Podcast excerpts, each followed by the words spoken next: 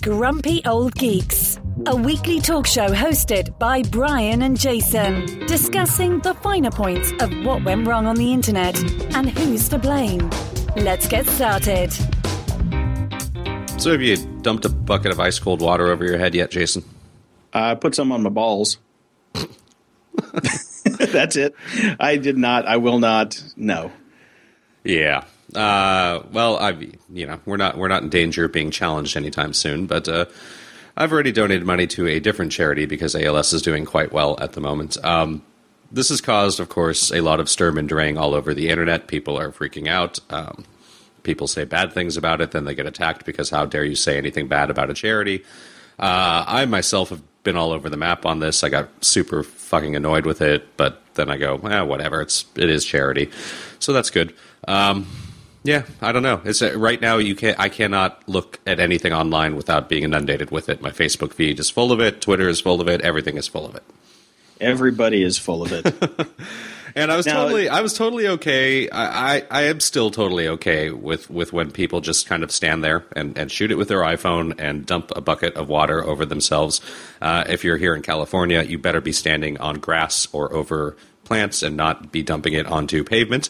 Uh, but I'm totally fine with that. When I, when I started to get upset was when uh, earlier this week uh, when when I started to see the ones that were, especially here in California or Los Angeles specifically, uh, where you could see the assistant directors and and the creative types who were you know then doing these drone shots from the roof uh, overlooking the 405 freeway in Los Angeles, and it became look how cool I am, and not about the charity anymore if you need a director of photography to do a stunt meme, then you're doing it wrong. Yeah, there are some elaborate budgets being involved on, on these these latest challenges, and th- that's not the point, right? That this is when it gets stupid, and this is when we're allowed yeah. to bitch about it. Yeah, okay.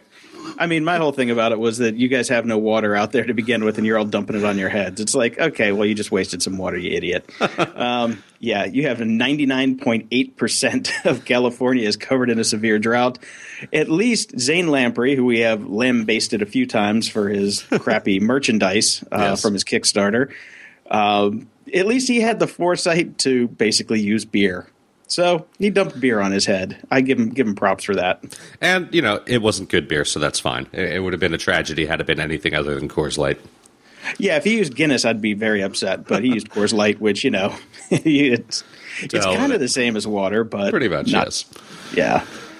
So how is the how is the drought treating you? Have you have you uh, cut back on your consumption? Uh, I, I don't consume uh, wastefully, anyways. I've I've I grew up here in Los Angeles. I grew up here in Southern California, and droughts are a way of life. And I have no I have no uh, yard to water.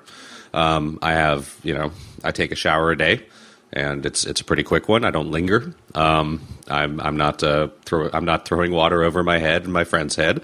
Uh, so I haven't noticed much, uh, and I've always been very conscientious of, of, not wasting water. So for me, it's no big deal.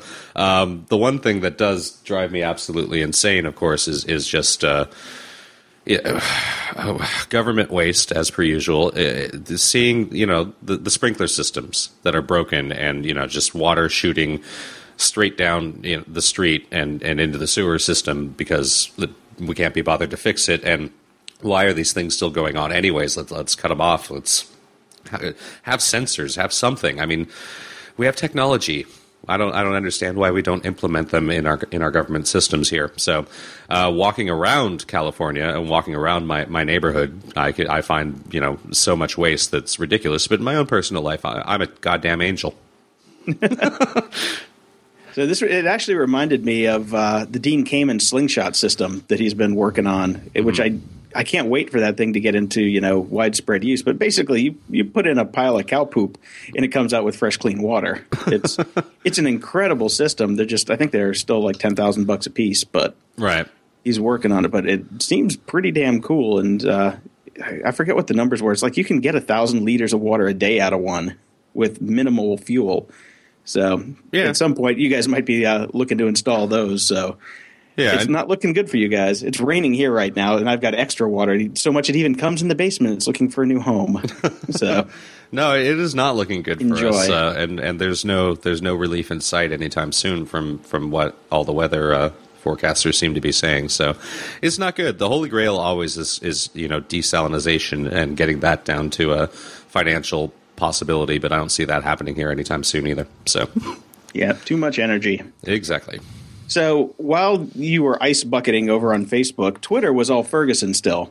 And there's, there's uh, I called that, by good, the way. I called that one. No, we both did last time. That's what it was. I mean, that's what it always is. Facebook is for fun. No, no, no. Twitter is for people who kind of, you know, well, care about other things. I know that, but I mean, I called the fact that Ferguson wasn't done because there was rays of hope when we recorded our last podcast, and hopefully everything was about to get better. And I was thinking in the back of my mind, nope, this is not done yet. And uh, oh no, it no, is not. It, it blew up again, and then again, and then again.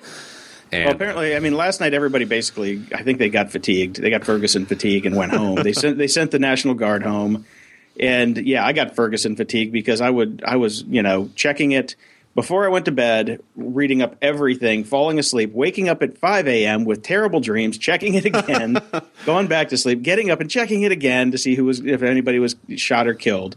And fortunately, the only person that really got killed was somebody else in St. Louis, which is another entire story that's blowing up. Yeah. Uh, so I don't know. I'm just I I have definitely have Ferguson fatigue, and I am really glad uh, my inner adult uh, caught up with me and said, "No, you know what? You're not getting paid. Don't go down there." Because I wanted to go down and shoot it, and I could have probably gotten some amazing shots. But then it dawned on me, I'm not a photojournalist. I I wanted to be when I was a kid right now I'm an old fat programmer, so stick to what you know, and you know because I wouldn't have had the stamina to do that anymore. It would have been fun as hell for about the first ten minutes, but man, I would have been miserable. Yeah, I, I I'm kind of glad he didn't go as well because I mean that was part of the big problem. I mean, you, not that you would have been a problem because you're, you're level headed. You would have gone there to take your take your shots, and that's about it. But you know, we had we had every fucking idiot, just you know, liberal rabble rousers uh, on on and and conservative ones, people on both sides, just uh, that were near enough that basically just again, like like the ALS ice bucket challenges, um, it's all about them, and and they went down there to have it be about them, and basically, I mean, I think Ferguson would have been uh, shortened by half if if the town didn't fill up with idiots. Yeah, well, I mean, they had outside instigators and all that, but you know, yeah. I don't, I, I don't want to go down that road. I'm just, I'm, I, I would have been fine, I think, at, at, least from a documentation standpoint, because I've got experience doing, you know, protests and that kind of thing. I know how to stay out of the way and I know how to be invisible. Mm-hmm. But like I said, uh, I'm six feet tall, weigh 250. It's kind of, kind of hard to be invisible, and I'm fairly intimidating. People are scared of me just when I say hi.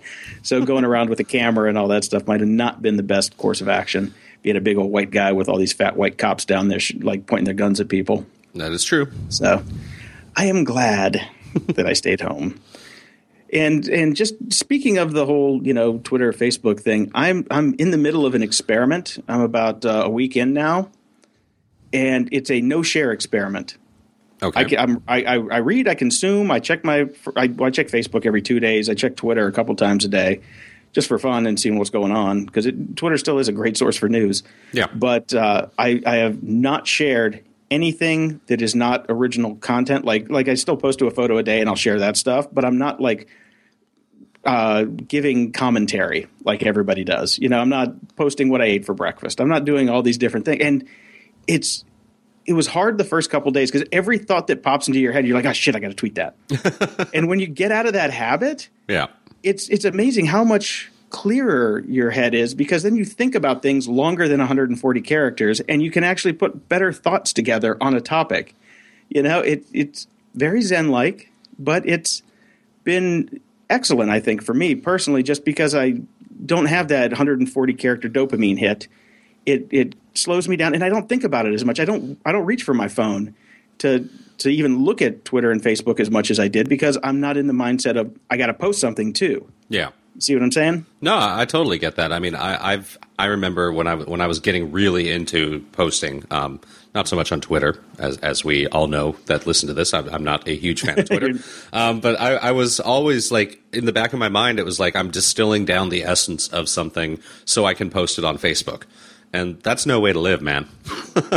I got over that, um, and I'm getting over it more and more. And uh, I have to, you know, Twitter. I, I've been on more often than not recently, um, or at least more so than I ever used to. Because you're right, it is a fantastic source for news, and with all the various things that have happened over the last two weeks, I, I found myself, you know, basically compelled to be checking Twitter because things would break there first, without a doubt.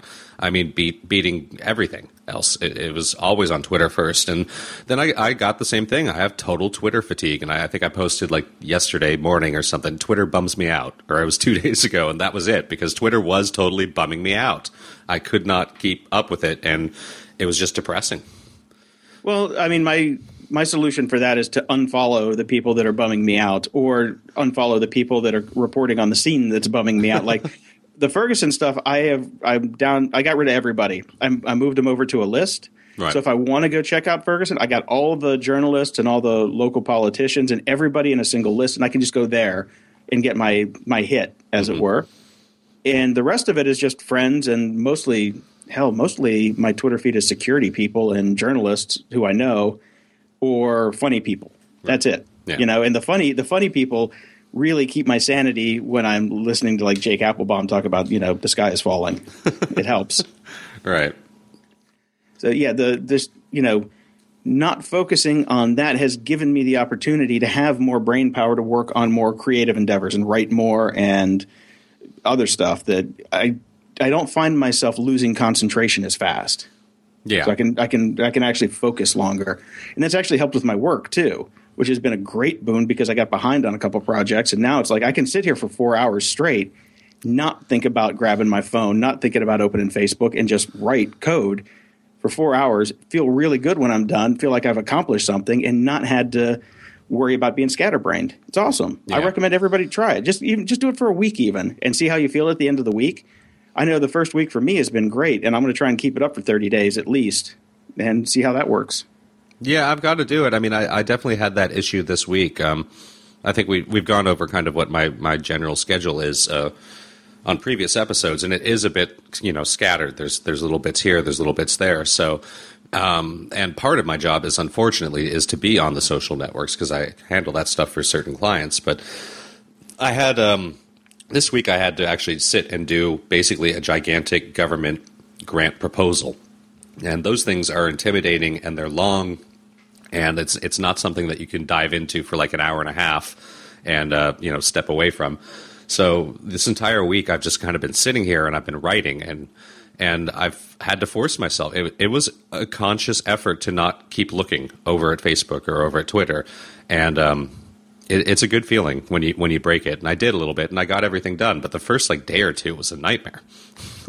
Yeah, it's tough that first couple days. It really is because you're just used to it. It's it's you know it's part of your life it's now. A, check it's check a physical, your phone. Yeah, yeah, it's a physical habit. You have mm-hmm. to break the physical habit. So I just put my phone down to charge, turn it off so I don't hear it beep, right. and get to work and not think about it. I've got all the bookmarks in my the bookmark bar in my browser. I've taken all of the you know one click links out. Mm-hmm and it's it, it, goes away. It really does. It's really not hard to break that habit. I mean, you can do it. All Trust right. me. Speaking of breaking habits, bring it. Adam Carolla. What a. Mm. he settled after all of his pomp and I know you know this is... grandstanding. He settled. Now, all right, let's uh, credit where credit is due. Carolla took the brunt of this this uh, patent troll podcasting lawsuit, which would have affected basically all of us and, and the shows that we listen to. And Carolla fought fought the fight. He was he was the face of it. He was the one that went out there and did not want to drop the lawsuit and. Uh, unfortunately kept going on about how he is definitely not going to drop this lawsuit. No way. We are taking it to the bitter end, except for the fact that he didn't but we yeah. should. he did settle this week. There's there's a 45 day gag order on either side discussing exactly what terms happened. Um, for right now, I am going to give him the benefit of the doubt. Uh, I'll, I will wait until the. I guess we're down to 40 days now uh, until the gag order is lifted, and he does. He said that he will discuss everything. He will lay it all out there. He's going to tell us everything that actually really happened. Um, so I will wait and see. I, am disappointed that he went back on his word, especially since uh, a lot of my my day is spent being entertained by various shows that on his network and that he is on. And for the last six months, there hasn't been a lot of entertainment on those shows. It's been him rambling on and on and on about how he's not going to give up and how much these people suck and how much money it's costing him. On the plus side, maybe we'll get some decent shows again now. Yeah. well, there's that. The EFF has a really good write up on the good, the bad, and the ugly of the the settlement. Yeah. Which I recommend if you're interested in this topic, go read it. The, I mean, the, the real downside is that they're still open to come after podcasters. Granted, now that they've figured out that there is absolutely zero money, there's negative money in Yeah. coming after podcasters, we're probably safe. Yeah, But he, he did not, you know, he did not slay the dragon by any extent, any no, stretch and, of imagination. that that was what he was going on about uh, for quite a long time. That it actually had nothing to even do with, with this specific trial. It's it's this whole the whole thing of being a patent troll uh, of just going after people and, your entire business being just going and basically extorting money out of people. That's what he was up against. But uh, you know, he he did- he did give up. He So- did.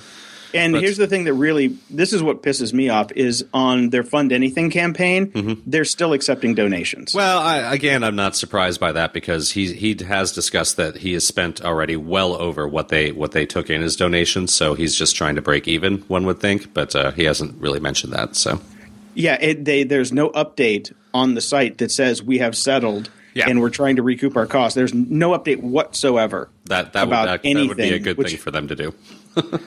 Yeah, no, it's it's false advertising and fraud, basically, as far as I'm concerned. To to have everything up there saying we're fighting this fight, please give us money for, and people who have not heard that he settled are now like still giving him money based on like old shows, even though that the suit is over. Mm-hmm. Well, so you, you should sue him for fraud because now we know he'll give up and settle. yeah, no shit, pussy. Comment of the week. A person who wishes to remain anonymous writes, Just curious what methods you both use to back up your data. I'd love to hear your thoughts on backing up to the cloud in a future podcast. Well, welcome to the future, my friend. Uh, I work for a small company looking to back up one terabyte of data to the cloud. Yep. I'm concerned about bandwidth, how much is enough, and also the time it would take to completely restore from the cloud if we ever had to do that. I've heard awful things about restoring from the cloud. Would love to hear your thoughts and insights. Thanks. Yeah, this is a good one. Uh, I actually had to uh, consult for a client about this very same thing. So uh, go for it, Jason. Let you chime in first. Well, no, you did the research. Let's hear you. Oh, I Go didn't on. do any research. I just said one terabyte of data over the cloud. What you're gonna you're gonna dedicate like fucking seven weeks to this? That's stupid. It does take a while. I mean, uh, yeah, if you're up, it's easy to do the math on this. Look at what your max upload speed is, and then take out what your general use per day is. You know, Yep. then you factor overnight when the when the pipes are clean, what you can get through. Here's what it's going to take. It's going to take a hell of a lot of time. Yep, a a long, terabyte. long, long, long time. Yeah, a terabyte isn't that much data. I just bought a two terabyte drive for ninety nine bucks. Uh, what what I generally do is I you know I've got I've got a three drive system. I have two at the house. One's live that I use all day.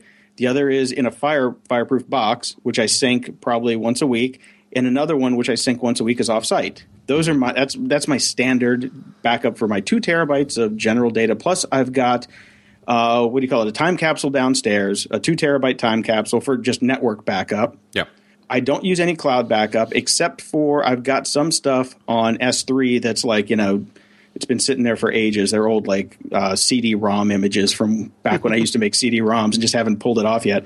That cost me a whopping 78 cents a month, so I'm not in a rush. Yeah. And nowadays you can get uh, file transporter, which is basically transporter. Uh, it's like it's, the URL is filetransporter.com, and you can set up your own Dropbox-like system Yeah. and have offsite mirroring of the data, which is cool and it's pretty cheap. You know, it's a little dongle boxy thing, and then you plug in your own drives to it, and you can have as much storage as you want. For one terabyte of data, it's not that much data is the thing. So I would just do, you know, I would use SneakerNet and maybe File Transporter, but you know, you need to have offsite backup. Period. If it, especially if it's a business, that's why I have it because I'm a business. So that's that. That's my take on it. I would stay. I stay away from cloud storage. I know a lot of people that use it, but it takes forever to get the original stuff up there.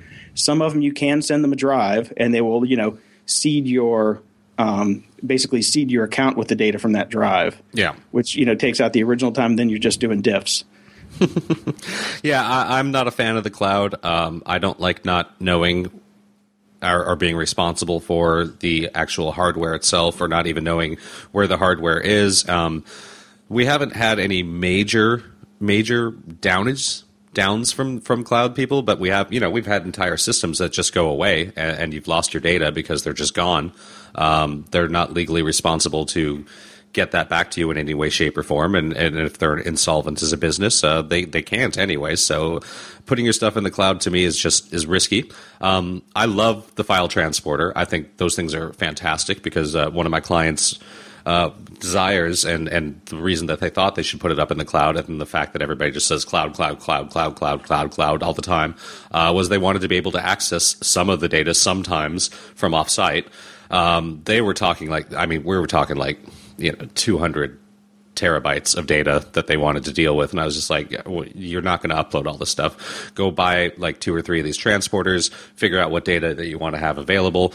Make sure you copy things over there. Um, again, it's if if you don't have well, actually for 200 terabytes, I mean, you're in like serious NAS world and yeah, some major stuff. 200 yeah. terabytes is a lot of data. No, it's a ton of data, and I have no, and they they also have no person that understands any IT whatsoever in their organization. So it also I has, know the client you're talking about. You, you do know the client I'm talking about. So you know, first off, uh, I had to figure out what they were even talking about because they had no idea, and then I was just like, well, you need to have somebody who actually knows how to work this stuff on, on staff, and you don't. So how about let's just give up on that idea completely? Anyways, uh, my standard advice is always, you know, it's the it's the if it doesn't exist in three places, it doesn't exist at all. I don't go as far as Jason does. I don't run drives around the world to different physical locations. Um, I have one of those drives that does automatic backups onto a second drive housed in the case. So if one craps out, it, will know and it'll swap it out immediately. So I've got two copies there. Basically, uh, I do regular backups uh, locally to another drive um, which goes in in the safe, which is uh, fireproof. I, I don't have an off-site copy of absolutely everything, but I do have my own servers for for all my go- for all my currently ongoing client stuff. I always upload raw materials outside of the web root onto the server. So if I need to get to stuff when I'm traveling, or if a drive craps out, I still have the bare bone basics to keep things running. Um, so that's that's what I do. Yeah, I mean, your big problem is if your house burns down, you're fucked fireproof safe or not. No, I mean, well, if my house burns down, I've got I've got more problems going on than just my clients. yeah, um, but if if here's the here's the difference with me. If my house burns down, I still have a backup of everything, so I can get back up to speed pretty quickly because I'm going to need that money to rebuild the house that just burnt down. Yeah, uh, so uh, fair enough. So, but I mean, I do, like I said, a, a lot of this, uh, the bare bones stuff, enough to keep everything running, and everything that I'm currently working on is stored offsite on on my actual web servers. Yeah, and for local stuff for a terabyte, you know, if you want to have if you want to have more than a terabyte, like look at Synology or uh, Drobos. Even Drobos is kind of like the poor man's NAS. Yeah, and but you, know, I, you, can, I, you can have like redundant stuff based on the same thing with hot swappable drives. There's tons of stuff you can do with this stuff. Yeah. I mean, we're we're getting down the rabbit hole with it, but yeah. I I I cannot stress enough. I know you're going to disagree with me, but off-site backup is key. Yeah. To be, it's for continuity of business. That's all it is. No, I, I understand where you're coming from. Um, I, I, just haven't done it yet, and it's simple enough for me to do. I should just grab one more drive, make another backup every now and then, and, and when I'm out on my bike ride, drop it off at my business partner's house. So I've got one over there as well. No, um, no, no, no, no. You guys both live by the beach. You're one tsunami away from from total business failure. So you you have folks you have folks that live in Orange County that you go see every now and again. Take it to their house. Next time you go visit, take your other drive, run ChronoSync. Boom, Bob's your uncle. Tsunamis, fires, whatever. If all that shit yeah, happens. California's screwed anyway. You're all going to die pretty quick. Yeah. So. so. anyways, that's a lot of thoughts about that. Uh, I do. I got to say that file transporter. Th- th- it's sexy. It looks cool. It's fun. I can't recommend one of those enough. I think they're great, and uh, we'll have a link to uh, purchase them in the show notes, so you can click through and, and help support us.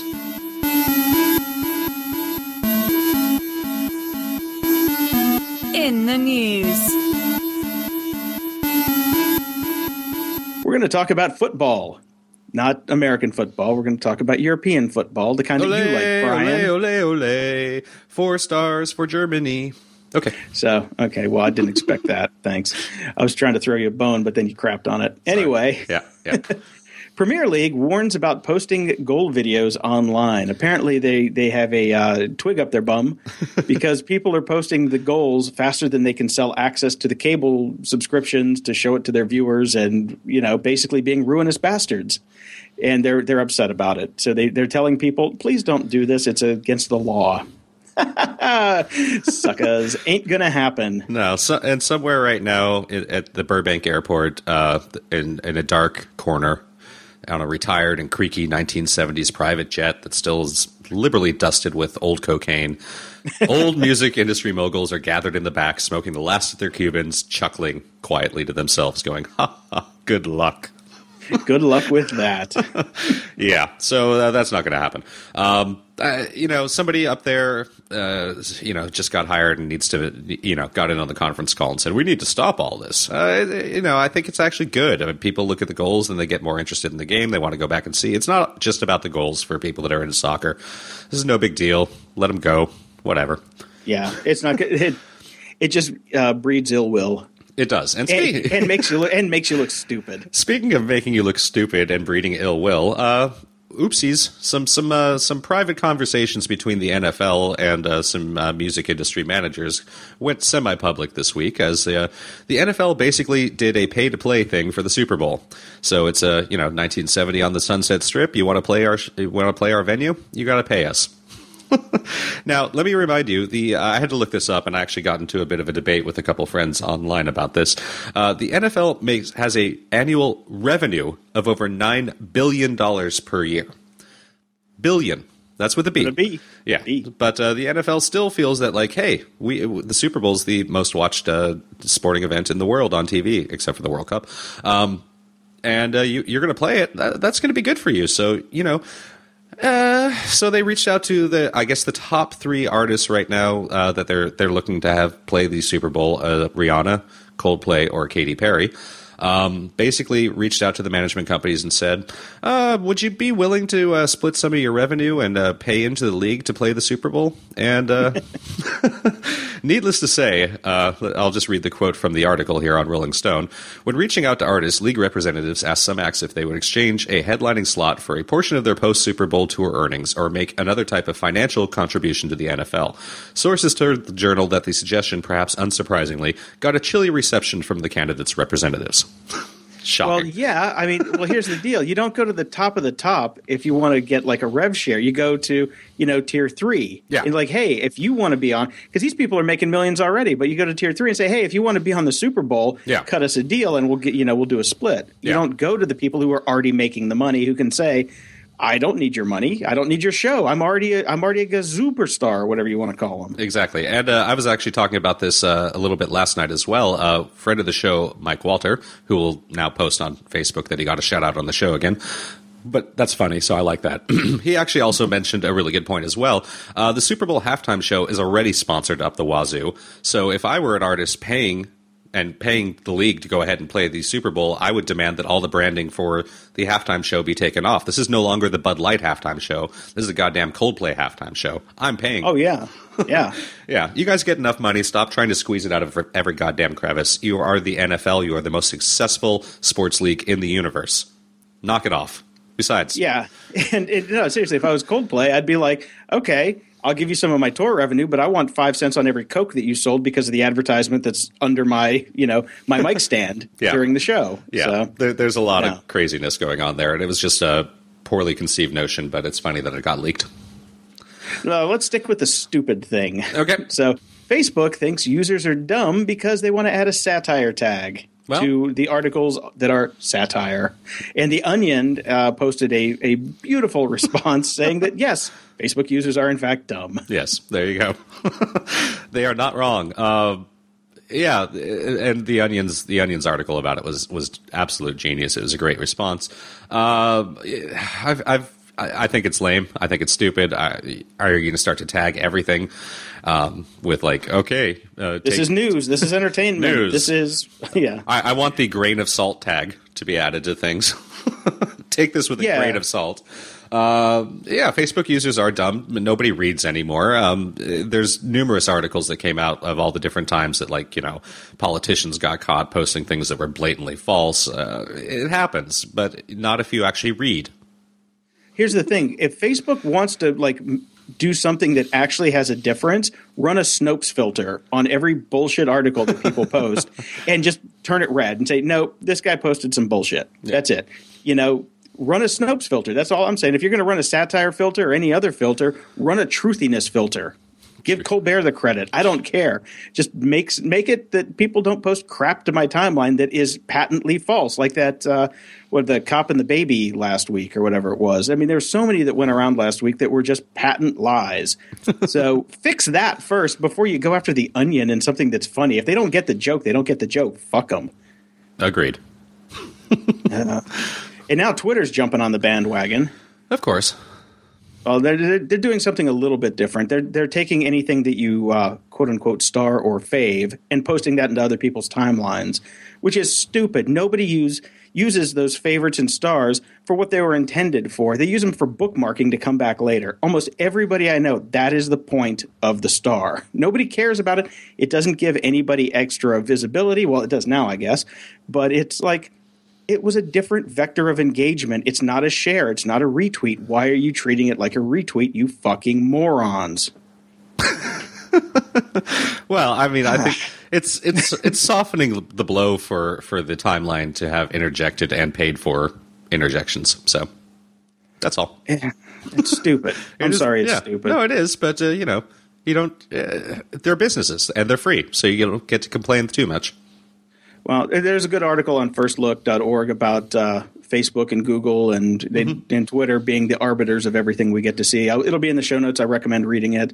But here's the deal: yeah, they're they're uh, as they call private actors in the the stage, and they get to do whatever the fuck they want. Yeah, even do. if it's stupid, even if it's patently stupid. Uh, speaking of patently stupid, strangers keep getting into other people's cars because they think it's their Uber or Lyft. I, I, you, you had posted this link, uh, I think a day or two ago, and, and I'd read it, and I was laughing, and I was like, seriously, that can't possibly be happening. As oh God, I, as I was wa- as I was walking home last night down Main Street here in Santa Monica, um, a liberally lubricated young couple uh, stumbled out and uh, of the bar and were waiting for their Uber, and basically a, a, guy pulled up that was there to pick up his girlfriend, and uh, they tried to get into the guy's car. It was yep. awesome. Yeah.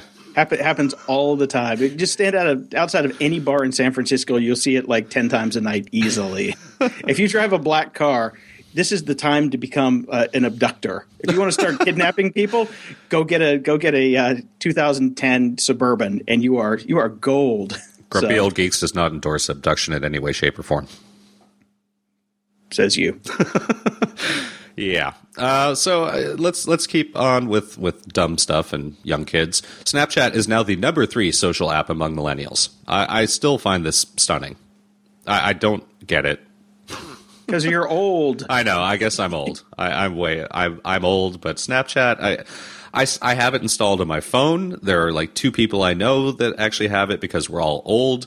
I have tried to use it and figure out how to use it to have any sort of meaningful interaction. Doesn't provide that anyway. You, you, mean you're not sharing pictures of your saggy old man balls to all your friends because that's what the kids do? Hey, they're still come on. They're still taught. I use solids. Well, you see, uh, you should put the ice water on it. Oh yeah, that's why. there we go. Full There's circle. your ice bucket challenge yeah. right there. Yeah. So some, um, some fresh and nubile.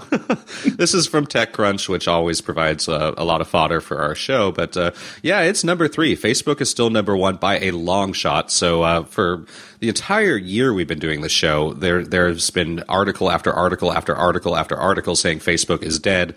No, not at all. it, it is number one still almost double the amount of Instagram, which is number two. Snapchat, which is, by the way, also Facebook. Yeah, Instagram is now also Facebook as well. Um, Snapchat's number three. Twitter is four. And goddamn, Vine is still alive. Who knew? Man, that was the one thing about Ferguson. Everybody was like, "Vine for freedom, Vine." For, I'm like, who, who's who, down there is giving you stickers and yeah. paying you and spiking your free water? Yeah, Ugh. yeah. I can't believe Vine is still around. I, I mean, Eh, barely hanging on, but still around.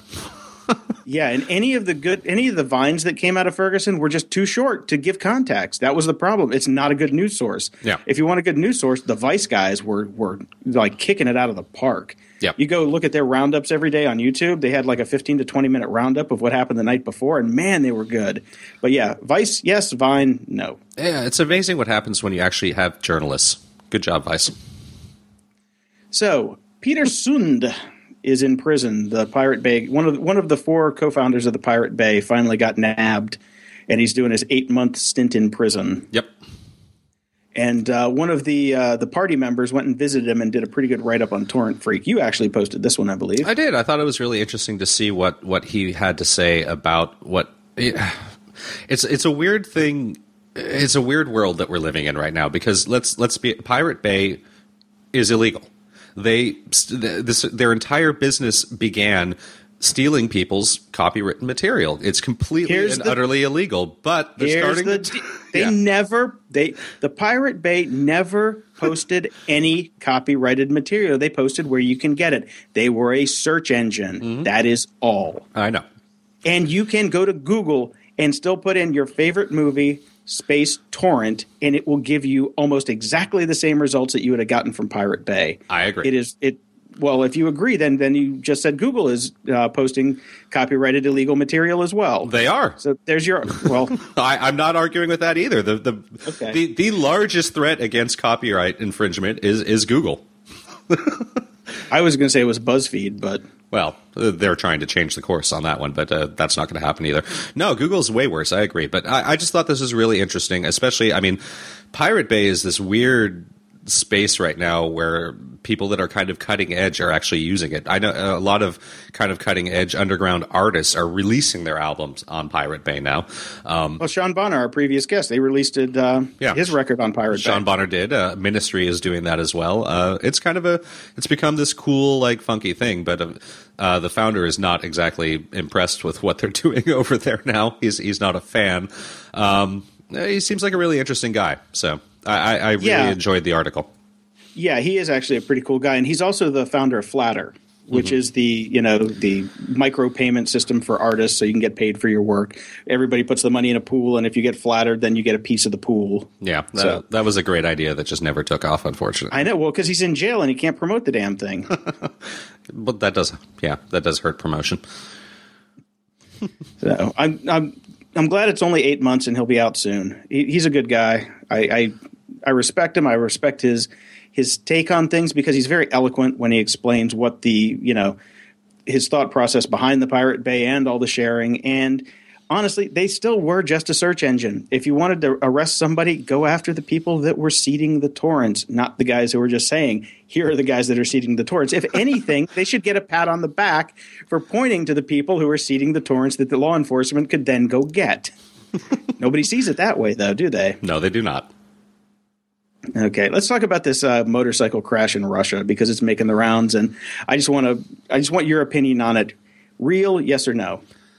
Um, I, I I don't know. I can't tell. This is this is this brings up a major issue that we're going to be dealing with in, in the very near future, and we're starting to deal with now. It is so easy, especially kind of with these handheld. Choppy things to to fake videos these days. Anybody can do it and it's going to be very difficult for us moving forward in the future to know what's real or not. It used to be like oh we have it on video. Boom. It's real. Done. Not anymore. I don't know. I mean a million things happen every day that could be considered unbelievably impossible, and uh, th- th- maybe they caught caught this on film. Who knows? Yeah, I, I am. I'm with the the real crowd because if you just look at the physics on his angle, the speed, the way he flipped, hmm. and the the smoking bike, everything. If they fake this, there's I I cannot see why this would. I I mean, yeah, granted, that's not a, a good defense. Why would it be fake? That's no reason, but because people have time on their hands and very expensive equipment. But Yeah, just from looking at how the crash happened, the way he flipped, the way he landed, and the way he backslid off the car. I mean, just everything looked to me legit. So I'm going to go with legit. okay, too legit Granted, to quit. Can't be proven. So Can't be proven. The, the main problem I have with this is actually it's been co-opted by the be, by the crazy ass religious right. Um, there are it's being re reposted about with a, a tagline Peter Parker or miracle motorcycle crash because if you'll notice at zero three seconds in the video it, there's a cross that goes across the screen right before the biker is miraculously saved. No, it's after.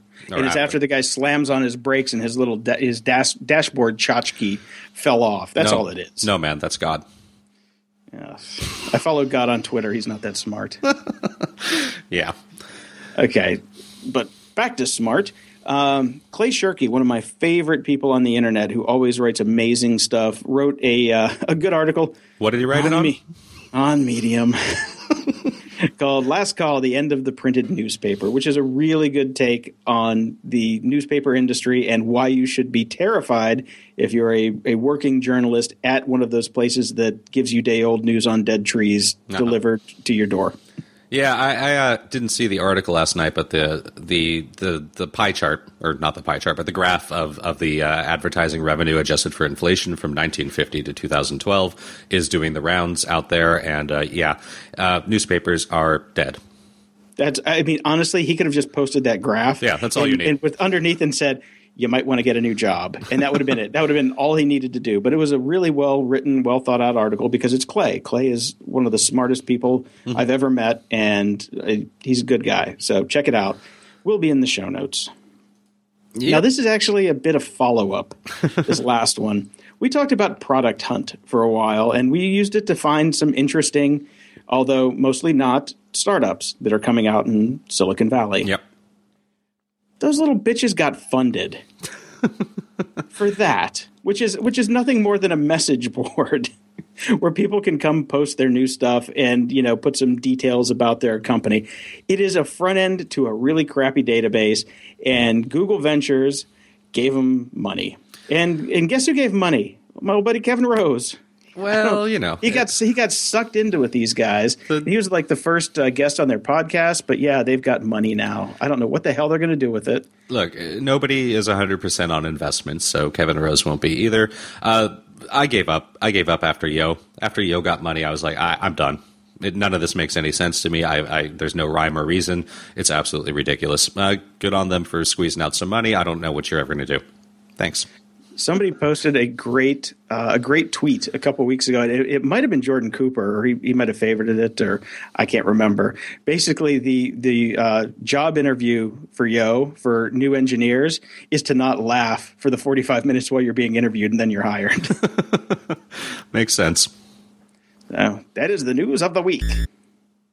Not in paper format. Security? Ha! I am so glad to be back with security because it has been so such a dead zone for a while, and this week we have a cornucopia of security news. It makes me happy and sad and fear, fearful for the future at the very same time. Yeah, So, Brian, I've what's your hack of the week? Well, first off, I'm never thrilled. I, I, this does not fill me with glee because I would like to have a completely blank security segment every single week because then I'd feel much better and be able to sleep at night. But hey, here we go. Hack of the week. it's been a while. Uh, this one is so big that basically even mainstream media has been picking up on it. Uh, a hospital network was hacked. 4.5 million records were stolen. Um, it's not just records. Like when you hear records, you go, "Oh, what? They get an email address? Oh no." Oh, no, no, no, no. Full names, social security numbers, physical addresses, birthdays, telephone numbers. A basic kit of everything that you would need to completely steal someone's identity with no effort whatsoever. Uh, and with, you know, with the social security numbers, this is going to be a future nightmare for all these people. Um, piece of cake for, for anybody to do anything to them now. Right, but the hospital is going to give them free fraud protection and identity theft protection for the next year. This does seem to be the solution right now. Yeah. They do say that they have uh, insurance to cover for these kind of things, but I don't think their policy is going to be that big. No, Four and point five million is big for if, if it was just you know okay they got your name and social that's fine but they gave them the keys to the castle. Mm-hmm. They did. and no matter how much they want to help, the bureaucracy that's going to be involved for that, if you do get hacked, it's at minimum is going to make a year of your life extremely difficult. Oh my god! So, and and as a follow up, a professor in San Francisco actually hacked Health Conway, which is you know a pretty big healthcare conglomerate, mm-hmm. live in front of his class. he called them and told them. So it's lucky he's not in jail. Seriously, Yeah. Because if if they didn't, you know, if they if they took this one way, they could just say. You're, you know, you're in violation of the Computer Fraud and Abuse Act. You're going to jail. Mm-hmm. So, lucky for him, he's not in jail and they're trying to fix the holes. But oh man, talk about you just you just don't do that, man. No, that's silly. Oh. Funny. In a surprising turn, though, UPS this week they got hacked. They got hacked with that that huge POS bug, uh, point of sale bug that was going around where everybody just left the default credentials in and people were coming in and just you know slurping stuff up. They did a really good job of covering it after the fact. They closed the closed the hole and then they put up a page on their site that said, "This is the time frame that this was open. These are all the stores that got that were affected." You know, and it's a it's a small percentage of their overall Yeah. um, base because it's a franchise base. So it wasn't like everybody, but it was a, a decent amount, like fifty some odd stores, and which is those those stores get pretty good foot traffic, Mm-hmm. and they did. it. I thought they did a really good job. No, this- of- this- of, this of is- coming out and saying this is exactly what happened. We're sorry. We're fixing it. Yeah. and you know here it is. No, like this- you know being is being exactly exactly how you do it. This is how everybody should do it every time they have a hack. So this is amazing. Yeah, good for you, UPS. Woohoo! So now, you posted this. now let's get to the tinfoil hat. th- yeah, this this this is the one I'm most curious about, and this is definitely Jason tinfoil hat territory because I read through this article and I don't understand a damn thing. Tell me, tell me, Jason. Okay. Uh, Krebs on Security posted an article uh, about lorem ipsum, Yep. which is the you know the placeholder text that you put in When your you're- yeah. documents when you're trying to you know align for where the text is going to go, how things are going to flow around the text. Or let's be honest, uh, this is what you use when your clients can't be bothered to actually get you any of the content. Right, and you still have to build the site, and you need to know what's going to go there, so you put in some some lipsum, as they call it. Yep. Well, they figured out that if you run that copy back through Google Translate, it doesn't give you what you think it should give you. it was giving you very crypto stuff like if you change capitalization, letter wording, and, and rearranging of it, you could get like pretty crazy strings that, you know, reference Russia, China, uh, the internet, NATO, business on the internet, all this crazy stuff. And, you know, like if you did uh, ipsum, ipsum, lorem, lorem, lorem, ipsum with different capitalizations, you would get back the launch of China and the Chinese in Google Translate, which is Yeah. pretty interesting. Uh huh. Now, here's where here's where I don't have the tinfoil hat. Um, I talked to a couple people about this, and I uh, This is just friend- somebody at Google fucking with us. no, I don't think it's somebody at Google. I think it's somebody outside of Google Okay. fucking with us because they basically used a bunch of different algorithms to build these translations. Um, uh, a good friend of the show who re- re- will remain nameless said, "I think it's just a glitch in the matrix," um, which is you know not really the best term because the last time there was a glitch in the matrix, the entire team got killed and Morpheus got captured. So, uh, bad analogy. I think what it is is is definitely somebody screwing with the algorithm and playing with it and seeing if they could do it. I wish this was a real hack because this would have been genius. you know, to actually embed some kind of secret code into lorem ipsum, which everybody ignores and no, never thinks to like, oh, I'm just going to go run this through Google Translator Yeah. To have a code in you know in front of everybody in the open in plain text where anybody can see it and nobody knows that it's a code is awesome to think that that could be a thing i don't think it was a thing though i think it was a screw up Okay. that's it i mean i really wish it was a thing because that'd be, that would be great for a cool spy novel It But- would be actually, yeah. It would be fantastic. I've got to say, the absolute best part of this entire article are the comments. I the wow, people, Oh, I- I- people are crazy. hey man i took one for the team the la- on the last last episode so i'm not doing it again if you want to read the comments go for it I, Uh, i'm staying away from them Dude, they are awesome. They are priceless. I mean, th- these people have tinfoil houses. Okay, so back to back to the news. Um, when I was talking about going to Ferguson and doing, you know, the photojournalist thing, I've got my own kit that I always carry. It's it's fairly, you know, fairly complete. But Quinn Norton, who we talked about on the show before, who did another post on Medium. Wow, uh, man, you're posting a lot of Medium articles. Just saying. I know. Well, it's like four of them, maybe at this point. Two of them were from the same person. Uh, Quinn has a great write up on gear and tactics on what to g- take, you know, to a protest. But it's it actually translates well for international travel as well. So I re- recommend checking it out. I did notice that actually. Yeah, I started reading this and I was like, why am I reading this? I'm not planning to go protest anything. I do not need all these sorts of things. And I was like, huh, oh, that Muji bag is really cool. I could totally use that when I travel. And Uh, I love Muji so much. Muji just- is the best. they just opened up a big store right down the street from me, man. There's one in Santa Monica now. Yeah. Because I know there's one in Hollywood. Nope, there's one on Main Street right down here, in between. Oh man, I'm okay. I'm, you're going down there after the show, and you're going to mail me some pens because they get the best pens in the world.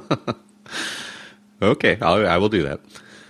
Let's see. Uh, what else was in the news? I saw an article about. Uh, we've talked a lot about surveillance and all that sort of stuff. Now, there is an article that appeared on the MIT Technology Review, which is really fantastic and often completely over my head. Um, technology can make lawful surveillance both open and effective. This is a long argument that with cryptography, we can actually do all the sorts of things that we're already doing now, but have them be safer. Yeah, this was actually a really good article, and I subscribe to the Technology Review magazine. Mm-hmm. Recommend it; it's really good. Yeah, and it, it's half the time it's over my head too, but it, it's a fun read. It makes me think. Yeah, and this is this is actually a really good argument. I don't think it's ever going to happen. You know, where everybody's got their set of crypto keys, and you need the judge's crypto key to decrypt you know the, the data that you're getting and yeah. be able to search it more efficiently. And what they're saying is it will be more efficient for law enforcement if we use this model because we can get exactly to where you need to be. Mm-hmm. not sure how it works but yeah. just you know because they don't really say a lot about the you know the mechanics of how it would work. But it's an interesting article if you take it at face value that they have come up with a system that will be more efficient for law enforcement to get the data they need for like bank robbers or terrorists or yeah whoever. It'd be more efficient so. for law enforcement and better for, for all the rest of us because basically it would stop everybody else from being able to get any of our information just throughout the day as well. So it's yep. good stuff. So there's an article that's been going around. I've seen it on a couple sites. Uh, we're going to link to the Gizmodo one. I think there's an Ars Technica one as well. Mm-hmm. Uh, hacking into traffic lights with plain old laptops is scary simple. And caveat with this because – they make it sound like all you need is a laptop from the title, so it's fairly link baity. Yeah, you still need you need quite a, a lot of stuff. yeah, you need some specialized gear to to do the hack. Mm-hmm. But once you do the hack, once you get into the network, the network is unprotected. You can put a packet sniffer on that network and find out every command that goes to these lights, reverse engineer what those commands do, and then build scripts to, you know, you you run the lights in a city basically. Right. As soon as you're in the network and you figure out what the commands do, which they said is not hard because there's nothing encrypted. Yeah. You know, that that part is a little bit scary. so it's uh, it's an interesting article on the hack, but I mean it's not a very sophisticated hack. I was not impressed with you know the technical sophistication of the hack. It's more about social engineering your way into getting one of the transmitters that works on their frequency. Exactly. Once yeah. you have once you have that and you're in, it's not really hard to get that far. No, and if this actually, I mean, now that this information is out there, all of this stuff is relatively easy to fix for, for cities and infrastructure. So I expect that that won't last too long, anyways. No, and their wireless network supports WPA two. So yeah. all they got to do is you know turn it yeah, on, switch it on, and change turn that on and change the default passwords that come with the software. What? Don't use admin? No admin. Oh, I got admin coming up in a second. um, and this one came through last night thanks to our good friend Ted uh, Rheingold, mm-hmm. Tedder, who was uh, used to be from Dogster and Catster. That's how where I used to know him. Uh, he posted a link on Vox about the White House cybersecurity czar brags about his lack of technical expertise. yeah, and, uh, well, this is this is a forehead slapper. This is really is a forehead slapper. If this guy is that dumb that he would make this statement to the you know, to the press and on video for the like the White House security video channel. It's like, oh. You know, the Jesus and Mary chain used to say that the reason that they wrote such good songs is because they didn't actually know how to play their instruments. Mm. Well, I'm glad the Surgeon General of the of the United States at least has held a scalpel once. You know. Yeah. No, this is ridiculous, and this guy. I mean, uh, what an idiot. Oh well. Yeah, he's he's just a paper pusher, anyways. Whatever. He's just whatever. Yeah, no, it's a, it's a stupid appointment and proving ridiculously stupid. Yeah, stupider by the second. I know stupider isn't a word, but uh, Ars Technica did come out with a really cool uh, article this morning about how you can steal encryption keys by just touching the computer and you know uh, detecting the variances in the change of the signal. Yeah. I'm like, you guys, you guys really need to get laid. Seriously. The researchers note that this works better in hot weather due to the lower resistance of sweaty fingers. I know. It's it's a really cool article on the technology and how they figured this out. Yeah. But man, seriously. Get yeah. out more. Yeah. Get I recommend reading I seriously recommend reading yes, if you want if you want hot, sweaty weather, get a chick and go to a hot tub. Yeah put the computer away for a little while and stop figuring out how to ruin everybody's day. or try a hobby, something. Come on. and uh, Boing Boing reports that uh, apparently Tor, you know, the Yeah. the Onion router, they get uh, bug reports every month from spies, basically from uh, NSA and GHCQ, mm-hmm. who find flaws in the Tor system and report them so they can be fixed because they don't like the idea of them spying on their own people. So they're spies with consciences. Yeah, that's nice. We like that. No, it's pretty cool. Mm-hmm. It is pretty cool. And and finally, to round out the day, I wanted to end on a high note with this one. Mm-hmm. We've talked about the secret app before. Not only We've did we talk about it, we got in a huge Twitter battle with them. I, yeah, we we piled on to the CEO of Secret. Uh, had it was, it was me, you, Sean Bonner, and a couple other people. We just basically, you know, took him to task for the fact that they said we use, you know, industry standard encryption, and it is as safe as email. Was his re- reply to us? And Yes. it, that that alone was just like, oh, you're all fucked. so, Yes. So, yeah, Wired has posted a long article saying your anonymous posts to secret aren't anonymous after all, which is not surprising. Yeah, these guys figure out. Well, to back up a second, they've got a bug bounty on Secret, and there have mm-hmm. been 42 bugs that have been reported from 38 different people, and they've been fixing them. But this was the simplest hack. I, I mean, it, and it makes perfect sense. It's so easy. You there's a threshold of people that you can share with until you like get into a network, which is seven. You have to have like you know a bunch of people in your address book, and if seven of those people are on Secret, then you know you get to see their uh, their secrets. Yeah. Well, what you do is you put in the email address of one person that's your target, and everybody else is fake. So once you hit the threshold and they start showing you secrets from your network, you're only seeing people secrets from your target. Yeah. Drop dead simple. so there you go. You have to know their email address. Ooh, tough one. Yeah, that's not tough at all. So, yeah, there you go. Uh, we, we stand justified for our Twitter battle. Yep. You can't you can't uh, out engineer stupidity. So it was uh, it's been a fun week in security. I'm I'm like happy now. I'm, I'm, I, I need I need a nap, Go for it. maybe some comfort food, Get some pizzazz. some tin foil. Software, apps, and gadgets. I bought another app. It's two weeks in a row that I've actually paid for an app and have new apps, and uh, I, I'm still enjoying my Bald Brian sound effects app.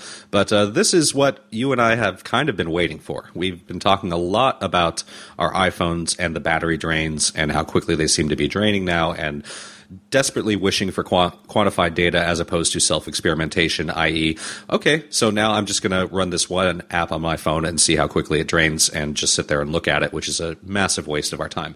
We now have an app that does this for us. I'm very excited about this. It's called Normal. Uh, link in the show notes. It's only 99 cents, which is really nice. Um, it's pretty cool. I, I'm digging it so far. Uh, what I've definitely discovered is that what I really need to do all the time is make sure that I completely kill apps. That's been kind of an ongoing thing online where people haven't been able to decide if that actually does anything. Should you double click your little home button and then scroll through and quit out of every single app? Does it make a difference? What this app uh, tells us is categorically yes every single app that basically runs in the background roughly kills about an hour of your battery. So I have been religiously, since I got this app, religiously going through and killing every single app, and I've noticed a massive battery increase. Interesting, because I would I was under the impression that they wouldn't be able to get that data because of the sandboxing of the apps. Yeah, so I'm I thought I thought this was a little like snake oily at first. So I think they and they might be getting it through inference of some kind, but Yeah. I don't know the the actual mechanisms on iOS. But I thought that you really couldn't. The only way that you could talk to another app is through like the URL scheme with the predefined prefix and say, okay, I can send something to another app, but I didn't know you had introspection on the system to be able to see what's running and where your battery's at. And it, it let me know how this goes because you know, Yeah. I'm I'm curious. No, I, I'm really curious about it as well. I was, I felt the same way when I downloaded it, and I'm, I'm not sure. And you know, I, I don't know how they're technically achieving all of this, but uh, and it seems to be definitely one of these things that the more, you know, they need aggregated more data to be able to tell us. So the more people that actually get this app, and the more data that's being sent into them, you know, we're going to get better ideas of what's going on as we aggregate an average over you know a larger user base and more time spent running the app but uh, We'll see. I'm going to keep an eye on it because this is information that is very useful. I, I want to know what apps are killing my battery, and uh, if this is a way to get it, that's good. I mean, the rough uh, impression I'm getting is basically most apps drain about an hour unsurprisingly, Facebook is the biggest one so far. Uh, Argus actually isn't all that bad, which I still am using for tracking stuff all the time. But uh, yeah, I'm basically just uh, since I got this app, I kill every single app, and I have noticed that my battery actually survives a lot better than it used to.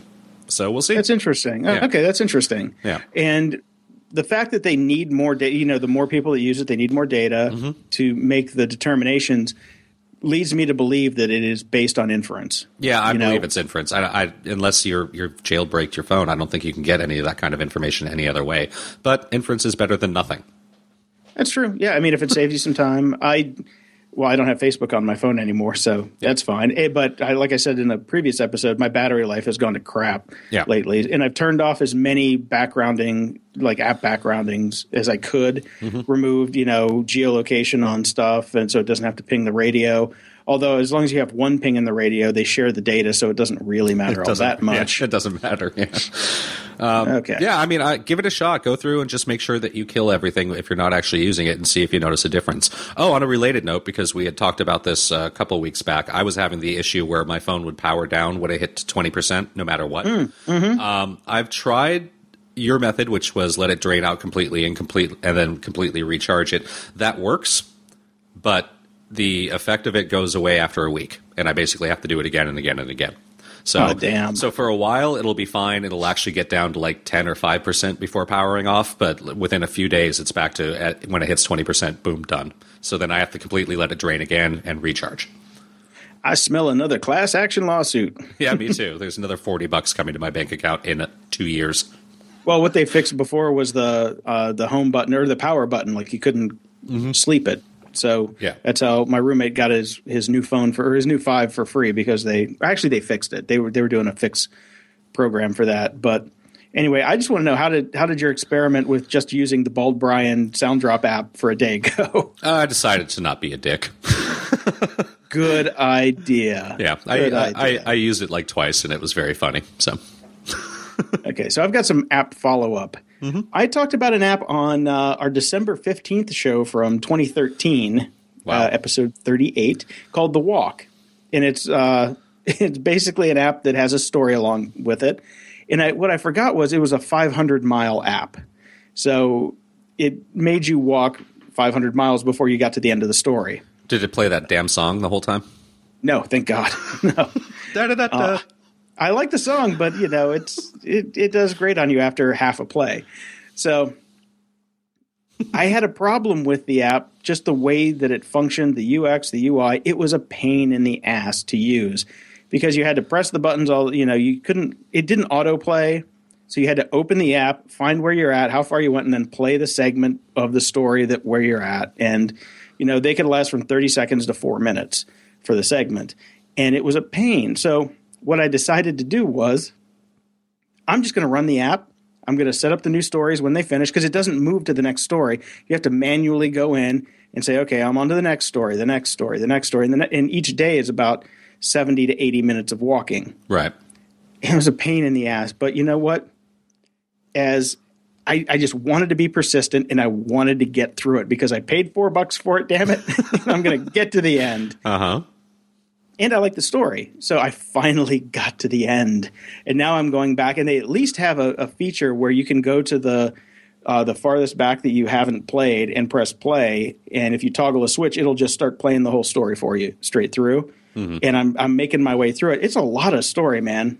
I mean, it really is a lot of story. There's at least 15 minutes per day of you know uh, audio content Okay. and it's interesting. It's a you know it's a goofy spy you know end of the world thing, but it's fun. So I'm I just wanted to put out there that I am persistent, damn it, and I do have follow up on things that we talked about in the past, and I got to the end. Right.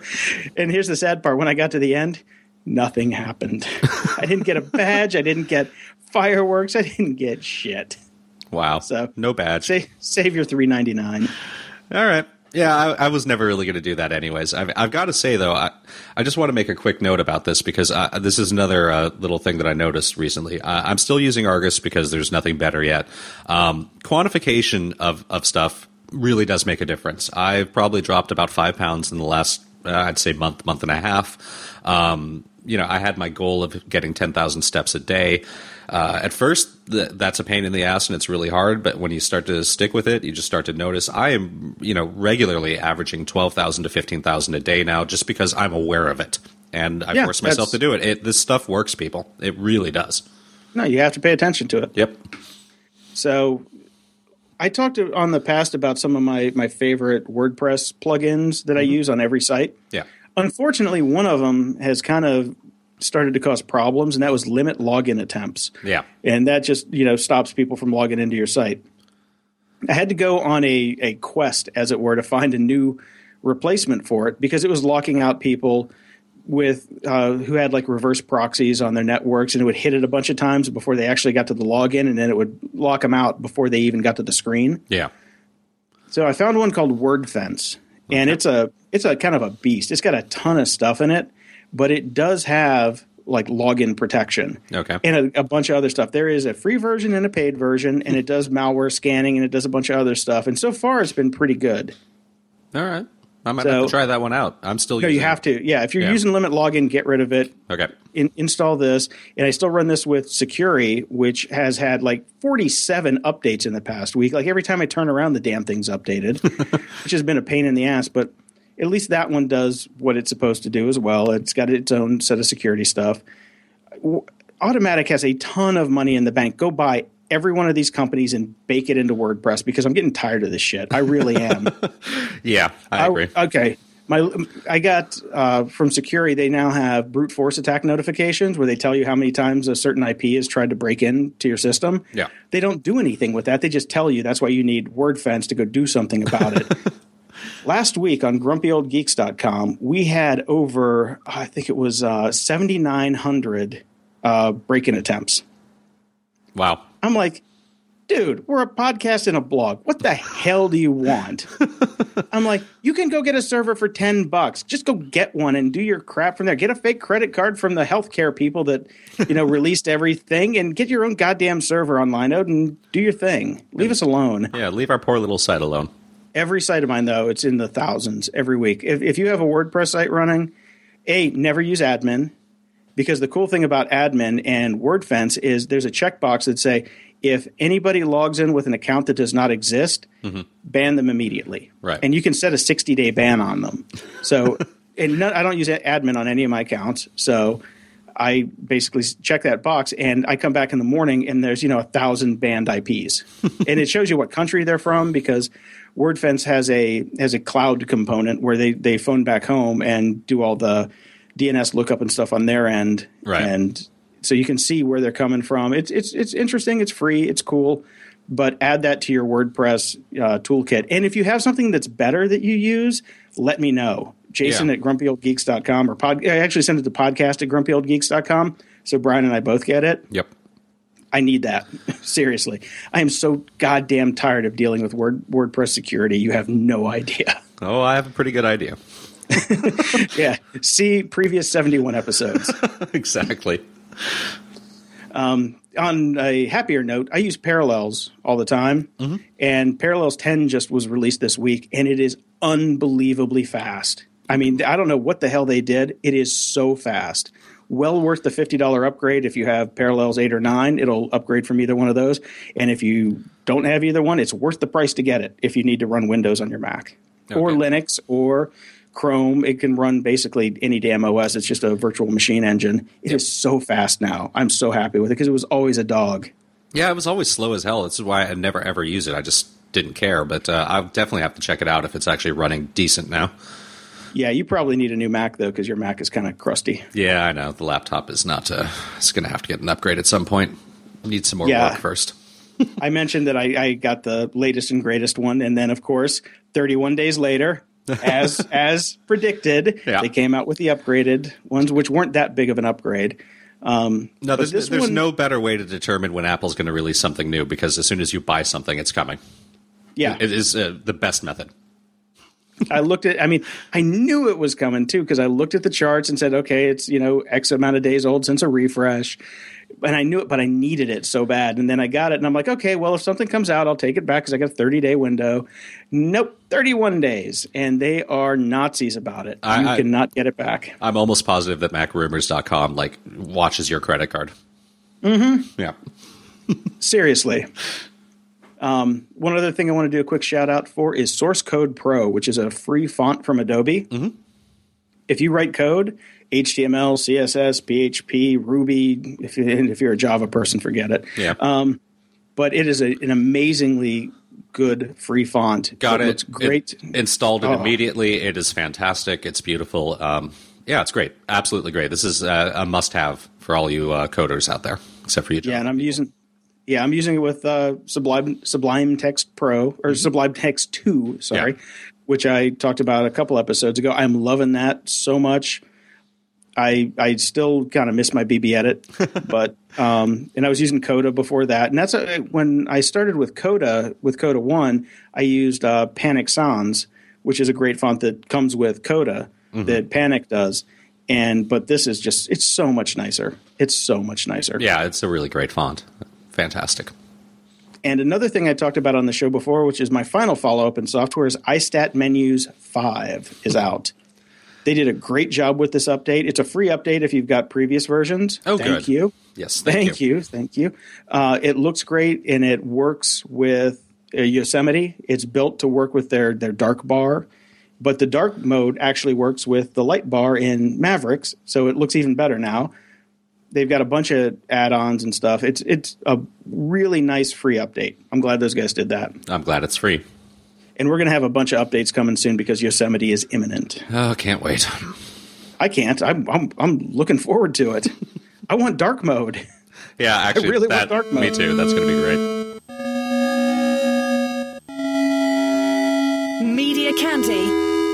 I've always been a huge fan of the Aphex Twin. He hasn't done anything in a long time, but not only does he do like great like aggro electro, he also has written some of the finest like ambient electronica um, that's ever been written. Really good stuff. Uh, he's disappeared for quite a while. He hasn't done much of anything. Uh, all, then last uh, last week, some subtle things started to happen. Like his logo was seen floating over the London skyline, and uh, also something in New York about his logo appearing. I, I don't quite remember the entire story, uh, but we knew something was about to happen. And uh, what happened is we basically have the first promotional usage of the deep web he has announced that he has a new album, Syro, coming out, and it was announced uh, via Tor, basically. I don't know who found it and how it came out into the mainstream media, but there you go. This is, uh, you know, we have I'm now. sure. I'm, yeah, I'm sure it was leaked. Yeah, I'm sure it was leaked as well. Like, hey, somebody should go look at this. so, did you go get it? Uh, well, no, the album isn't actually out there. It was just an announcement. Oh, I thought you could get the album there. No, no, he's just announcing that it's coming. It was, it was, uh, you know, like a, basically a press release was was dropped onto the deep web. Oh, that's some bullshit. I thought you could get, get the album there. okay, never mind. No, album is not actually out yet. He just used it to uh, announce the album, which I thought was hilarious. That uh, the deep web is now just basically Twitter. What's interesting on that page when you go to it, Mm-hmm. He's using that canvas hack to do the thumbprinting of your machine Yeah. and giving you all the data. So he's using that hack on there. It was pretty cle- pretty clever. I Yeah, thought. yeah. It was actually it's nicely done and what I would expect from him. So very cool. And looking forward to the album and uh, downloading it from the Pirate Bay. He had a really scary video that I remember from like 96, 97 that was just creepy as hell. He's he's done a few. He's done a few crazy ass videos. So yeah, good stuff. Uh, if you're not an Aphex Twin fan, give it a listen. It's pretty awesome. So I've got a new podcast from Iliza Shlesinger. Mm-hmm. She's uh she was a, she's a comedian, but she used to run a TV show like a late night dating TV show called Excused. That's where I first found her, and I follow her on Twitter. She's hilarious. She's really funny. She's got a uh, a Netflix one like one hour special. Right. She's now got a podcast. It's Okay. called Truth and Iliza. Okay. Very good. The first guest was I think Joe Rogan. Uh, Jim Jeffries was on. I think You're, was so the standard podcast roundabouts. Absolutely, but she's funny as hell. So I'm going to listen to whatever she does. So I, if you want some funny, go for it. Will do. Oh, sorry. I didn't know this was me. I'm very excited. so I, I totally spaced out for a second. I was actually looking up the uh, the podcast and subscribing to it, which I shouldn't be doing when I'm doing a podcast. My bad. Uh, Be present. Be we present. Be present and in the moment. Well, let's talk about something that takes us out of being present and in the moment for up to four hours at a time. Dan Carlin's Hardcore History, number 553, is finally out. Uh, I believe it's the wrap up for World War One. I don't know. I'm, halfway through Yeah, it. I haven't gotten to the end yet either, so I don't really know. But uh, knowing him and how intense it gets in, probably not. So It's it is- World War One. I. don't think he's done yet. Yeah, I don't think he's done yet either. So it is absolutely fantastic, though. It's been riveting. It's been very difficult to actually do my work. So Show 53 Blueprint for Armageddon 4 is now available. And uh, I can't, you know, you and I love this guy. Can't stress it enough. We've talked about him a ton of times. If you aren't listening yet, you're an idiot. Yeah, he was on Tim Ferriss's show recently. Awesome interview. Go check that out. We talked about it last episode. It's in the show notes. Mm-hmm. Also, now that he's done with this episode of Hardcore History, he took a break and went back to his other podcast, which is Common Sense with Dan Carlin, and he has a new episode of that out as well, which was excellent. I agree with 99.9% of everything he always says in that podcast. So you can get you can glean my views from there, but we both agree that any cop in Ferguson that points a gun at a at a civilian protester should be fired on the spot. Agreed. So check No it out. argument for me It's, it's it's a great it's a great episode. He's had a, a couple stinkers because he was busy with hardcore history, but his his common sense shows I love. I I like those sometimes almost more than the hardcore histories because they come out more often. Yeah. So uh, good stuff. Um, I also found another podcast, so that's uh, two in a, two in a, two weeks in a row for me on that as well, which is amazing. A uh, friend of the show, Andy Stochansky, actually turned me on to this. Uh, he listens to us regularly and said, "Hey, man, have you ever have you listened to Geeks and Beats?" Uh, podcast and I said no no I have not so I downloaded it and started to get into it um, it's really good I mean it's very you know it's it's even more music and less geeky than us but uh, Geeks and Beats is two guys, uh, radio legend Alan Cross and TV's Michael Hainsworth. Alan Cross is uh, old school Canadian DJ guy that's been around forever, um, super into music. Uh, he's, so he's got all of that going on. Michael Hainsworth hosts some sort of uh, tech based TV show, I believe, also in Canada. It's a little Canadian centric, uh, which is okay for me, but uh, maybe for people that aren't, you know, that won't get Massey Hall as a reference, which is a large concert venue um, in Toronto, or, you know, doesn't know what. Uh, Blue Rodeo is as a was band. of, yeah, I thought when you said that, I thought you meant Mazzy Star or something. No, no, like, no. oh, So, so there's a lot of references to things that are kind of very Canadian, but very funny. I mean, this guy's been on Alan Cross has been on radio forever, so he has this down. He, you know, he knows how to do a show. Um, and the the banter between the two of them, because Alan has no like technology experience whatsoever. He just knows music, but he tries to get into it because you can't be into music now without understanding technology. So it's it's a fun little podcast. It's I've enjoyed listening to it. Um, they kind of do some theme shows every now and then where they talk about specific kind of musical things and then just go off and talk about their lives a little bit. It, it's a lot of fun. Um, you can get past the Canadian stuff. okay. Yeah, that's right. Eh? So uh, my friends uh, Kent Nichols and Douglas Sarine are back with a new poorly explained. This Mm-hmm. this time they take on gluten. Gluten, Gluten. gluten, gluten, gluten, globen. Oh, I love that song. So check it out. It's on it's on the use of the tubes. It's pretty good as always. So I'm just happy that they're still doing them. The last one was World Cup poorly explained, and before that was Bitcoin poorly explained. Check them out. They're funny. They they're short. They're like you know three to five minutes. It'll get you chuckling. Yeah, they're, they're short and funny and uh, well worth watching. I, I've enjoyed every single one that they've done. Um, I stumbled across a little article uh, from Wandering Sound. It's called "The Secret History of the Hidden Track." I just thought it was a real fun read if if you're approximately our age and you remember there being records and then CDs. The hidden track is basically dead these days because nobody buys records or CDs, and it's very difficult to hide a track on a list of MP3s um, other than just having a really long song, but you can kind of that's a giveaway as well. So Well, I, iTunes also labels it hidden yeah, track. hidden track, which is great. Yeah. So, but uh, this was, I mean, I love the hidden track always. It, it was, it was just, uh, it's one of those bygone things now, like reading liner notes and looking at artwork. Uh, you know, little trip down nostalgia lane. It was a really good article. I do not miss the hidden track by any stretch because it was always a pain to rip those. so yeah. yeah. there you go. Um, I ran an article, or ran across an article from, uh, it came via Digg this week uh, mm-hmm. uh, from Polygon.com, who I've never heard of, but it, it, the title grabbed me. He's like, you can watch an unaltered version of Star Wars in HD today if you bend the law. Now, what do they mean by unaltered? They mean that somebody has gone back and reconstructed Star Wars as it was in the theater. In the theater. Okay. So this is pre George Lucas messing about with it because that's the only version that's been released in HD. Exactly. And gotcha. a- actually, okay. any version, I mean, you can't get the original version, period. These guys, it's the Harmy version. And these guys have spent years deconstructing it, reconstructing it, building it back up, Frankensteining it back together. It is awesome. I'm sorry. I I have written off Star Wars so many times years ago. I went back and I I saw a couple scenes from this. I watched the uh, the Death Star scene and the Cantina scene. Mm-hmm. Oh my god, it's so much better. Wow. Okay. They should throw George Lucas in film jail for what he did to that movie. It was so perfect from the get go, and he ruined it. Yes, Han shot first. It was it was so much better. Yeah. And they did a beautiful job with the the reconstruction of this. There are versions of Empire and Jedi as well. Huh. I can't, I haven't been able to find Jedi, but I found Empire. And uh, man, these look good. They sound good.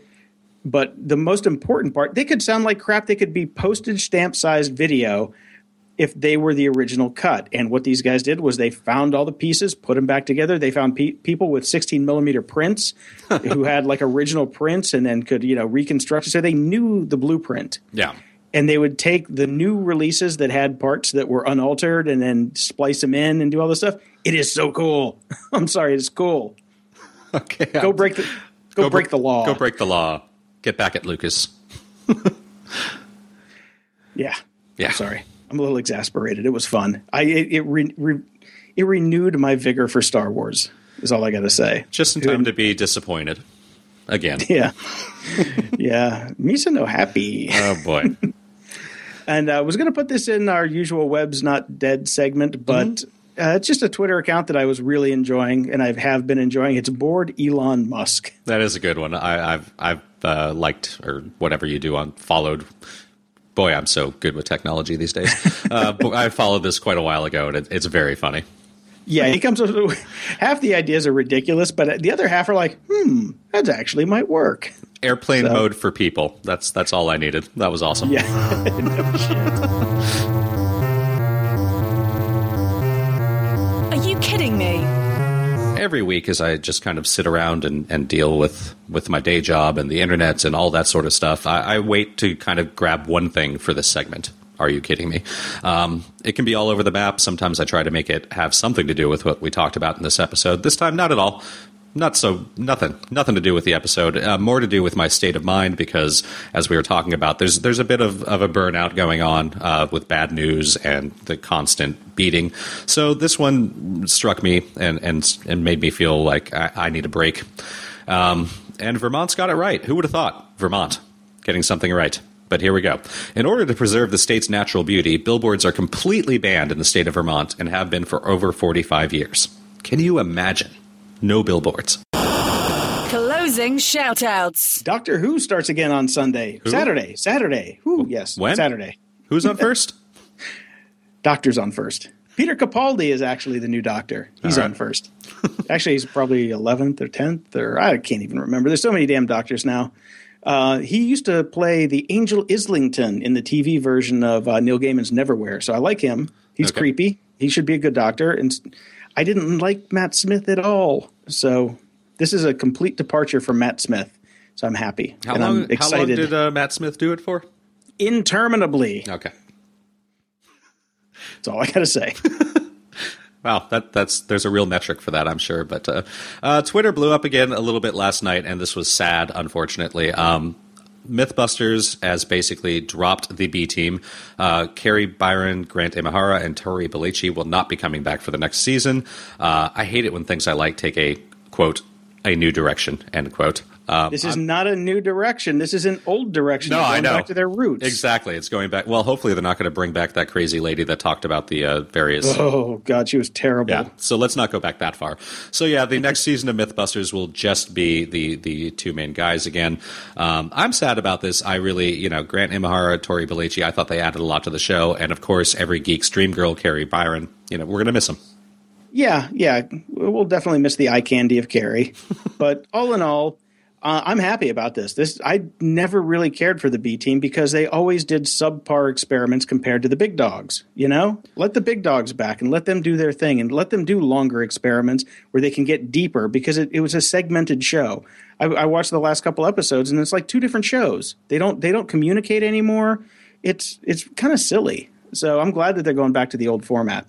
Yeah, I mean, we'll see. I, I agree with that. I have felt that you know the show's kind of lost something over the last season or two. They're they're definitely running out of ideas. So maybe getting rid of the B team and changing up the format again, and basically just having the two guys, and hopefully getting way more into the science and deeper into things will will bring a little bit of life back to the show. But still, sad to see him go.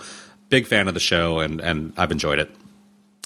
I do have a prediction. I think the next season of MythBusters will be the last. Oh, I agree. It, it's almost done, and They're out of stuff. And that was the other problem with the two teams. They had to cover twice as many myths. yeah. So they ran out of stuff faster. So I think now that they'll they're they'll like, you know, they're out of ideas. They've got to pare it back to like one myth per episode or two maybe. Yeah. And I think I think this show is not long for this world. I think they've they've had a good run. It's it's run Don't its course. wrong. Yeah, I agree. So um, I got a shout out to Resistance Pro Wrestling. Yeah, that's right, wrestling. um, on Sunday, August 24th, uh, this show is going to air today on August 22nd. If you are in the Chicago area, get some tickets and come down to the uh, the Arabian Nights Farm in Willowbrook and hang out with all of us watching Billy Corgan's uh, and the Brothers Barron Wrestling Federation. That's an independent wrestling. We'll hang out. Uh, they're there filming the TV show. It's going to be a blast. All right, I will not That's be all. there. I'm still in LA. Well, not for long. It's going to burn to the ground soon. Wait, I thought I thought it was a tsunami. Can you pick how I'm going to die? Well, there's so many vectors for your, your imminent demise. I can't pick one. I don't know. Death by hipster. Oh God, no! You got to be in San Francisco for that. I don't know. Uh, and I just I just want to do a quick show update. The show that I talked about last week that was launching this week. Um, I was a bad researcher. I really was. I I looked on iTunes for a podcast named Good Morning Internet, and well, there's a ma- massive podcast called Hello Internet, which you know there's some brand confusion there that could happen. But there was also a television show called Good Morning Internet and a web show and all that stuff. So I pulled back from it and I'm rebranding. And next week will be the actual show. There will be a link in the show notes. So sorry to the you know the few people that went and got the uh, my my starter episode.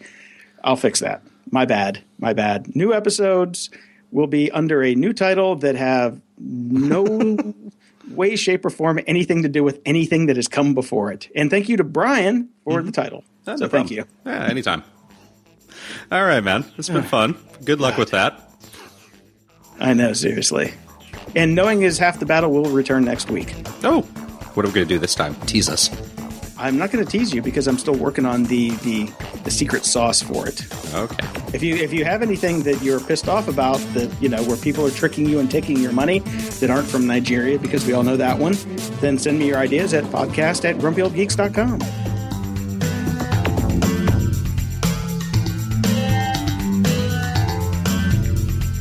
Music for the Grumpy Old Geeks is provided by Among Us. We are also hosted by Libsyn, and if you use the coupon code GOG while signing up, you may receive up to two months free. Keep up with us at grumpyoldgeeks.com, on Facebook at facebook.com slash grumpyoldgeeks, on Twitter we're at twitter.com slash gogpodcast, or simply email us at podcast at grumpyoldgeeks.com. Show notes for this episode can be found at grumpyoldgeeks.com slash 72. Yo. Okay, last one to kill a bad guy buys the beer. We're driving to Florida.